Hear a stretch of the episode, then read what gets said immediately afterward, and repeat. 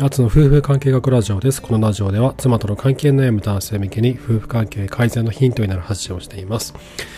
えっ、と、ちょっとまた風邪をひいてしまいまして、昨日は放送できなかったんですけど、ちょっと今日からまた再開したいなと思います。ちょっと聞き苦しいかもしれませんけど、お願いします。えっと、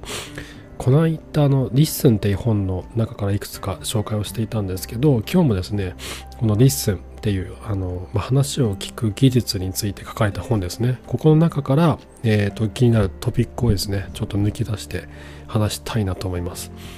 告解って言葉ご存知ですかね？あの教会で懺悔をするためのスペースがあるじゃないですか。まあ僕本物見たの1回しかないんですけど 結構大きめな教会ですかね？の中にある。あのなんか2人、ん、あの1対1で神父さんと一緒にその小さななんか電話ボックス2つ分ぐらいのスペースの中に入って敷居があるんですよね。敷居があって相手の顔とかあんまりこう見えないようになってるんですよね。でそこで神父様に罪の告白懺悔をするための部屋なんですけどその行為を国会っていうらしいんです。告白の国に、えっ、ー、と、回答の会、会、会か、あの、答えっていう会ですね。その国会って読むらしいんですけど、でこの、あの、まあ、国会、まあ、懺悔って言った方が、まあ、分かりやすいかもしれないですけど、この懺悔と国会というのも、まあ、神父さんってすごい聞くわけじゃないですか。一日に何十人とか何百人とか聞くわけなんですけど、こういった神父さん、カトリックの神父さんが、まあその人の話をたくさん聞いてるわけですよ。でその時にこうどういうふうにこう話を聞いているのかとかカトリック神父にとっての話を聞く技術とは何なのかってことを今日も話したいなと思います。でこのニッスの中に出てきたあの教会テキサスアメリカのテキサスにあるサンファンデルバレ聖母大聖堂サンファンデルバレ聖母大聖堂っていうすごい発音しづらい名前の教会なんですけど、ここがですね、すごい広いんですって、あの、アメフトの競技場ぐらいの広さらしいんですよ。アメフトって言っても僕もよくわかんないけど、多分サッカー場、あの、J リーグとかやってるようなサッカー場ぐらいの広さの、あの、教会なんですって。サンファンデルパレ聖母大聖堂っていうのがあるんですけど、で、ここめちゃくちゃ大人気で、世界中から人が来るらしいんですよ。その人、なんと毎週末に2万人以上が訪れるっていう、毎週末ですよ。毎週末に2万人が来る教会ってどんだけって思うんですけど、まあそれだけ大人気なんですよ。で、なんでそんな人気なのかっていうと、あのアメリカには他にも有名な教会ってたくさんあるんですよね。ヨーロッパにも有名な教会たくさんあるんですけど、なんでこの教会こんなに人が来るのかでこの人の人たちの目的何なのかっていうと観光じゃないんですって。観光じゃなくてお祈りに来るんですって。でお祈りに来ると言うんだけど本当は話を聞きにあの話を聞いてもらいたくて来てると。つまり国会をしに来てるんですって。2万人の多くの中の多くの人は国会をしに来てると。ということでまあ、毎週末2万人近くの人の話を聞きまくってるんですよ。この働いてる神父さんって。すごくないですか？めちゃくちゃ多いですよね。まあもちろん一人でやってるわけじゃないですけど国会室っていうあの懺悔室って言った方が僕ら理解しやすいですけど国会室が6つ6個あるんですって。6部屋あってそれをローテーションで担当してて3時間のシフト制になっていて最長を1日12時間やるんですって。長いですよね。普通のサラリーマンも8時間勤務だけど、それを超えて12時間。12時間って朝の8時から夜の8時ってことですよね。めっちゃ長いですよね。朝の8時から夜の8時までずっと人の人の話を聞き続ける。すごいですね。こんなことやってる人たちがこのサンファンデルパレ聖母大聖堂にはいらっしゃるわけなんですけどここにであの 働いているというか、まあ、ここに勤めている神父さんでホルホルヘ・ゴメス神父さんって方がいらっしゃってこの方がねあの言ってるんですけど日に日に国会に来る人は増えていると言うんですよ。どんどん増えてると。でこうこの人長く勤めてるんですけどその今までこう働いていた経験からなんかどんどんどんどんなんか最近すごい人増えてるんだよねってことを言ってるんですよ。でそれについてこの人が言ってるのがどうしようもないくらい誰かに話を聞いてもらいたい。その様子はまるで傷を負っているようです。瀕死の重傷と言ってもいいくらいですと。言ってるんですね。でまるで野戦病院に来るかのようだと。言ってるんですよ。でみんなこう心に傷を負って瀕死な重傷のような形でやってくると。そしてさらに言ってることがですねあの話したい人はたくさんいますが聞きたい人はごくわずかです。そしてここで目にするのはそのために苦しんでいる人々なのです。私は国会で好きなように話話してもらいます。でも私は話をしていません。おそらく彼らの話を聞ける状態に私自身があること。それが彼らが求めてやまないことなのでしょうと。いうことを言ってましてこう要はですねその話をこう話したいと自分の話を聞いてもらいたい言いたい話したい聞いてもらいたいっていう人はすごいたくさんいるんだけどだけど話を聞きたいともう私に話をあなたの話聞きたいです。もう大体ミカ話聞きたいですという人は本当に少ないし周りでも話を聞いてくれる人がほとんどいないっていうことなんですよね。神父さんの言ってることっていうのは。でさらにこの神父さん言ってるのがこの世界では聞くことが危機危機に陥っているのだと思うような思うようになりましたということを言ってるんですね。まあ、毎週末2万人近くの人の話を聞いていたらでその話を聞いてもらうために何千人もの人が列をなしている姿を見たら確かになんかねこうなんか この世の終わりじゃないですけど、まあ、どれだけ人々は話をしたいんだろうどれだけ人々は話を聞いてもらえてないんだろうというふうに、まあ、思ってしまいますよね。でこれだけ多くの人は自分の話を話したい聞きたい。つまりその自分のことを分かってもらいたいっていうことなんですよね。そういう人はたくさんいるだけど聞きたい分かってあげたいっていう人の数が少ない。もう需要と教育全然マッチしてないよっていうことですよね要は。でこれだけのあの国会を聞き続けているホルフェ・ゴメス神父この国会を聞く準備とは一体何なのか。そのつまり話を聞くための技術とは一体何なのかってことをですね本の中で抱えてまして、まあ、これがあの、まあ、夫婦関係においては妻の話を聞くこと、まあ、もしくは夫の話を聞くことにも通じるかなって思うんですよね。話を聞く技術。難しいじゃないですか。人の話を聞くのって。ね、聞き聞き続けるの難しい。どっかでなんか言いたくなっちゃいますよね。いやいや、ちょっと待ってくれ。いや、違う。俺はこう思うんだ。ってね、もう言いたくなっちゃう。僕も言いたくなりますもん。だけど、カトリックの神父さんって国会室の中で自分の意見言えないんですよね。それはそうですよね。だって懺悔に来てて、ざまなでもなんかね、懺悔する人ほとんどいないんですって。罪の告白する人ほとんどいなくて、何の話しに来てるのか僕もわかんないんですけど、でも多分誰誰も話聞いてもらえないようなことをここで言いに来るんでしょうね。多分自分の悩みとか、そういったことをあの話したくて来るんだと思います。で、そんな話をね、例えばして、例えばその、うんと、なんだろうな、その、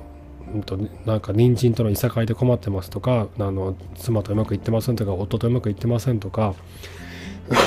親子関係で困ってますとか、そういったことをこの懺悔室で国会室で神父さんの話をしたら「いやいやお前は間違ってる」とかね「いや私はそう思わない」とか。神父さんが私はそう思わないとか言われたら嫌じゃないですか。そういうことしないんですよね神父さんは。そういうことしない。もう全部受け止めてくれてる。それがえっとホルヘ・ゴメスさんが言う彼らの話を聞ける状態に私自身があること。話を聞ける状態に私はあるんだと言ってることだと思うんですよ。余計なこと言わない。ただただ聞き続ける。っていうことが。ね。じゃあこんなにね毎週末2万人近く ,2 万人近くの人が話を聞いてもらいたいと言ってやってくる。この人たち。一体どんだけすごい技術持ってるんだ。って思うじゃないですか。でこれあの特別な講習とかないんですって。あの神父さんの国会には。話をこうやって聞きなさいとか。あの懺悔室でこうやって振る舞いなさいとかっていう講習はないんですって。じゃあどうやってそれできるようになったんですかって話なんですけどそれは自分が定期的に国会することが大事なんですって。自分が定期的に 懺悔をすることが大事だと。えっ、ー、とねそれで謙虚な心で他の司祭の前に座り自分の罪を告白しなければいけません。そうすることで国会を聞く立場にいる時深い思いやりを抱けるのですということを言ってるんですね。ゴメス神父は。でこれってそのつまりえっと自分がこう国会をした時にすごい聞いてくれるわけですよ。その神父さんが。他の司祭って多分司祭って神父のことですけど他の神父さんはうんすごい、まあ、僕やったことないんで分かんないですけど多分ひたすらうんうんってこうそれでとか言ってこうなんかひたすら傾聴してるんでしょうねきっと。ですごいこう聞いてもらえる受け入れてもらえると。そう自分を受け入れてもらえたというその感情がすごく大事だと思うんですよ。であの自分ここでこう自分がこう国会するというのは弱さを見せるってことなんですよね。こんなことをしてしまいましたとかこんなことになってしまいましたとかこんなことで困ってますとかっていうこう弱さを見せることじゃないですか。国会室でマウンティングしないんですよね。私ってこんだけできるんですよね。みたいな。自慢する場所じゃないんで自分の弱さを見せる場所なんですよ。自分がどれだけ弱いのかどれだけ傷ついたのかっていうことをさらけ出す場所なんですよね。ちょっと一度行ってみたいなと思うんですけどでそういった弱さを見せるっていうことをこう自分で自分で経験すると他の人が弱さを見せた時に受け止めることができるんですよね。感受性を持って尊重することができるんですよ。自分が弱さを受け止めてもらえた経験があると。誰かに優しくなれるんですね。誰かに優しなんだろう誰かに優しくされることで自分も誰かに優しくなれるみたいな多分こういうのに近いのかもしれないですけどその優しさって何なのかっていうとそれは誰かの弱さを受け止めることであったり誰かの意見を尊重することであったりとかするんだと思うんですね。でそういった話を聞くことが上手になるためには話をして受け止めてくれることが大事だとつまりはですね誰かに話を聞いてもらうってことが大事なんですよ。すごいシンプルな答えになるんですけど毎週末2万人以上2万人近くの人たちの国会を聞き続けている懺悔を聞き続けている神父さんたちは自分自身も懺悔をすること自分の罪を告白すること自分の弱みを見せる自分の弱さをさらけ出すことによってえっと、他の司祭他の神父さんに自分の心を受け止めてもらえたそういった経験をもとに他の人にもこう話を、えーと、話を聞けるそういった準備が整うんですね。他の人の他の人が弱さを見せた時に感受性を持って尊重するということができるようになる。自分がされることによって。すごいシンプルですよね。自分も弱さを見せる誰かの話を聞いてもらう。その繰り返しなんだなってことはすごいこの本読んでて僕思ったんですよ。でその夫婦関係で悩んでる時例えば妻との関係で悩んでいる時とか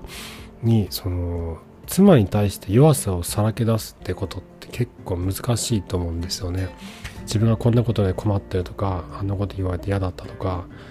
いろいろあるじゃないですか妻と関係悩んでることってでそれを妻に話してしまうと妻が「いやいやいや何言ってんの?」とね怒られたりとか喧嘩になったりとかそうじゃないって言われたりとかうん、今はそんな話したくないとかやめて私を責めないでみたいなことを言われたりとかあると思うんですよ。でそうなると話聞いてもらえないのでそういう時は他の人でもいいと思うんですよ。他の人に対して、えっと、誰か自分の誰か自分の話をすごい聞いてくれる人を見つけてその人にひたすら自分の話を聞いてもらって受け受け止めてもらうと。そういった経験を得ることによって妻のえーと、弱さっていうのも受け止められる。妻の、えー、妻が弱さを見せ見せた時に感受性を持って尊重することができるんだと思うんです。自分自身が弱さをさらけ出すことに慣れていれば受け止めてもらえることに。そしてその時に温かなあの感触を心の中で感じることができたならば妻に対しても同じようなことができるようになるんだと思うんですね。ということでカトリック神父に学ぶ話を聞く技術技術とはということですごいシンプルだったんですけど自分は定期的に懺悔をしてますと。で自分の罪を告白することで、えー、国会を聞く立場にいる時に深い思いやりを抱けると。話を聞いてください。神父様の話を聞いてくださいと。来た人に対して自分自身も国会をすることによって深い思いやりを相手に抱けるようになると。いうことだったんですね。なので夫婦関係妻との関係悩んでいる場合でも自分の弱さを誰かにさらけ出すと弱みを見せるとそういったことの繰り返しによって妻の言葉妻の言葉こと心、えー、そういった妻の弱さ妻が弱さを見せた時に感受性を持って尊重することができるようになる思いやりを抱けるようになるんだということだったんですね。ねこれって結構あるなって僕思うんですよ。自分がねこう100%あの裸になって弱さをさらけ出すっていうことってなかなかないじゃないですか。だけどこれこの経験が自分自身がこう誰かに対して思いやりを抱くあの大きなきっかけになるんですよね。ね僕もノートのサークル機能を使ってあのカウンセリングのようなこと、まあ、アドバイアドアドバイザー的な感じの方が近いですけどやってますけど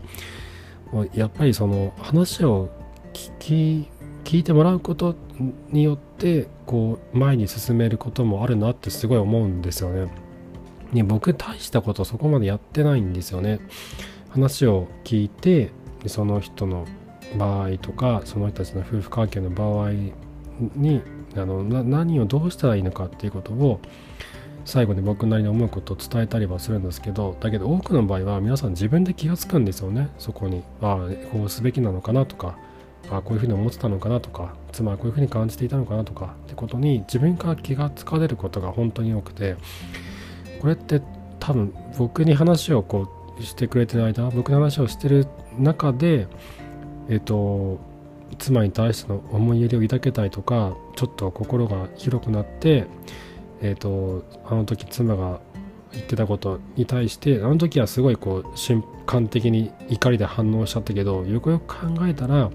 あそんなことしなくてよかったなとかこういうふうにすべきだったかなとかっていうのが見えてくるんだと思うんです。話をする中で見えてくる。それは多分自分の心がこう満たされていったりとか癒されていったりとか、えっと、尊重されていったりとかっていう過程を経て妻のことも冷静に見れるようになるのかなって僕は思ってるんですねはい なのでえっと誰かの話を聞いてもらうことっていうのはとても大事かなと思っていますもしそういった方が近くにいない方は僕が話を聞きますので、えー、いつでもこの僕のノートサークルを使ってください。はい、えー、ということで、今日はカトリック神父に学ぶ話を聞く技術とはということでお話をさせていただきました。えー、妻との関係悩む方の参考になれば幸いです。はい、えー、ということで今回も最後までありがとうございました。また明日お会いしましょう。さようなら。